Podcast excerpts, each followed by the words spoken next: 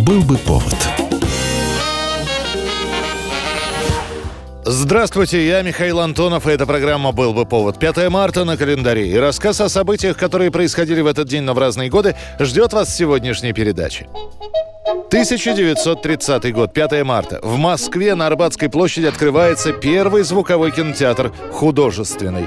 На самом первом сеансе собравшимся показывают звуковую сборную программу, составленную кинорежиссером Абрамом Ромом. Кто кого? Соревнование стало темпом жизни. Не останавливать движение. Работать посменно. А где надо и по воскресеньям. До первого звукового советского фильма «Путевка в жизнь» еще было далеко, целый год. Поэтому зрители смотрят хронику. Здесь и съезды, и обычные кинозарисовки. Однако для многих, кто в тот день посетил кинотеатр, этот показ становится самым настоящим открытием. Многие подумали, что звук идет не с экрана, а где-то просто за ним, за белым полотном, искусно спрятан топер. Однако позже зрители с восторгом делятся впечатлениями от первого звукового кинопоказа. Товарищи, разрешите мне вам передать пламенный привет от наших рабочих, работниц, ПТР и служащих Трехгорки, которая носит имя товарища Дзержинского, лучшего чекиста. Кстати, сам художественный, хоть и имел название кинотеатр, в нем были комнаты матери и ребенка, читальный зал, летняя эстрада, где выступали артисты. В чистом виде, как кинотеатр, художественный заработает лишь в середине 30-х годов. 1942 год. В Куйбышеве впервые исполняют седьмую симфонию Дмитрия Шостаковича, которая получит название «Ленинградской». Моя седьмая симфония навеяна грозными событиями 1941 года. Нашей борьбе с фашизмом, нашей грядущей победе над врагом, моему родному городу Ленинграду я посвящаю это сочинение – Шостакович начинает писать ее в сентябре 1941 года, когда вокруг Ленинграда замыкается кольцо блокады. Композитор даже отправляет заявление с просьбой направить его на фронт. Вместо этого он получает приказ готовиться к эвакуации, к отправке на Большую Землю. Приехав в Куйбышев, Шостакович продолжает свою работу. Когда первая черновая партитура готова, начинают репетировать, тем более, что в этом самом Куйбышеве были оркестранты Большого театра и главный дирижер театра театра Самуил Самосуд. И вот премьера. После нее вспоминали. Слова овации успех ни в какой мере не передают того, что творилось в зале. У многих на глазах стояли слезы. Вновь и вновь выходил на сцену создатель этого творения, и не верилось, что это именно он, 35-летний худощавый интеллигент-очкарик, выглядевший совсем юным, мог вызвать такую бурю эмоций. На другой день после премьеры в Куйбышеве партитура седьмой симфонии самолетом была отправлена в Москву. Ну а первое исполнение в столице состоится в колонном зале Дома Союзов 29 марта 1942 года. 1953 год, 5 марта. Всем гражданам Советского Союза сообщают «Умер Сталин». Медицинское заключение о болезни и смерти Иосифа Виссарионовича Сталина. Он умирает на своей даче первые дни марта, как только появились сообщения о болезни вождя. Каждый выпуск новостей на радио начинается с сообщений о здоровье Иосифа Виссарионовича.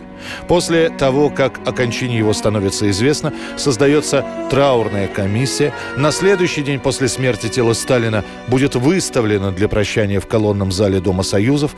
На улицах Москвы включаются прожекторы. Они установлены на грузовых машинах и освещают площади и улицы по которым двигаются к Дому Союзов многотысячные колонны людей.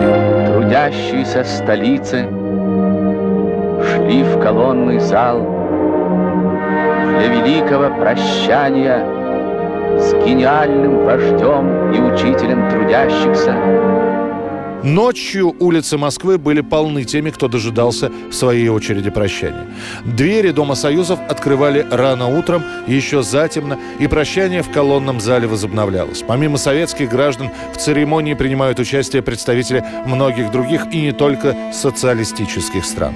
Прощание продолжается в течение трех дней и трех ночей. Около полуночи 8 марта прощание прекратилось и начинается подготовка к похоронам. В 2 часа ночи начинают выносить многочисленные венки, так как за гробом было решено нести только 100 венков от руководства страны крупнейших партийных организаций, иностранных компартий и родственников. Остальные венки, количество которых исчислялось тысячами, установят к утру по обе стороны мавзолея. Похоронят Сталина 9 числа на Красной площади. И этот день еще запомнится и тем, что жаждущие увидеть похороны создают чудовищную давку. Сколько именно в этой давке погибнет человек, до сих пор неизвестно. Засекречено. По слухам, не менее 40. Народы всех стран мира прощаются с великим Сталиным. 1989 год, 5 марта. На телеканале Disney Channel проходит премьера мультсериала «Чип и Дейл». Чип и Дейл впервые появились в классической диснеевской короткометражке о собаке Плутта еще в середине 50-х годов. Там бурундуки еще не имели имен и отличительных черт. Второе появление Чипа и Дейла относится к сериям про Дональда Дака. Здесь уже Чип начинает от Дейла отличаться интеллектом и имеет черный нос. А Дейл имеет нос красный и два торчащих зуба. Правда, сами зверьки еще не носят никакой одежды и общаются даже не фразами, а какими-то слабо понятными звуками. Для мультипликационного сериала героев решили приодеть. Чип стал похож одеждой на Индиану Джонса, а Дейл начал носить гавайскую рубашку как детектив Магнум. Сериал получит название Chip and Dale Rescue Rangers, то есть спасатели-рейнджеры. Но для показа в Советском Союзе их станут называть по-другому. Переведут как Чип и Дейл спешат на помощь. Рейнджеры или спасатели действуют как детективное агентство, которое приходит на помощь всем, кто в этом нуждается. Помимо двух его основателей, собственно, Чипа и Дейла, в состав агентства также входят еще три персонажа. Они придуманы специально для сериала. Австралийская мышь Рокфор, мышка Гайка и муха Вжик. В Советском Союзе серии «Чип и Дейл спешат на помощь» начнут показывать спустя два года после премьеры, в 1991 И покажут только 52 серии из 65 снятых. Оставшиеся 13 будут впервые показаны только в 2004 году на Первом канале и с другим переводом.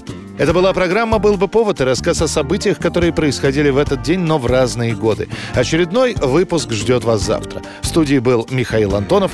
До встречи.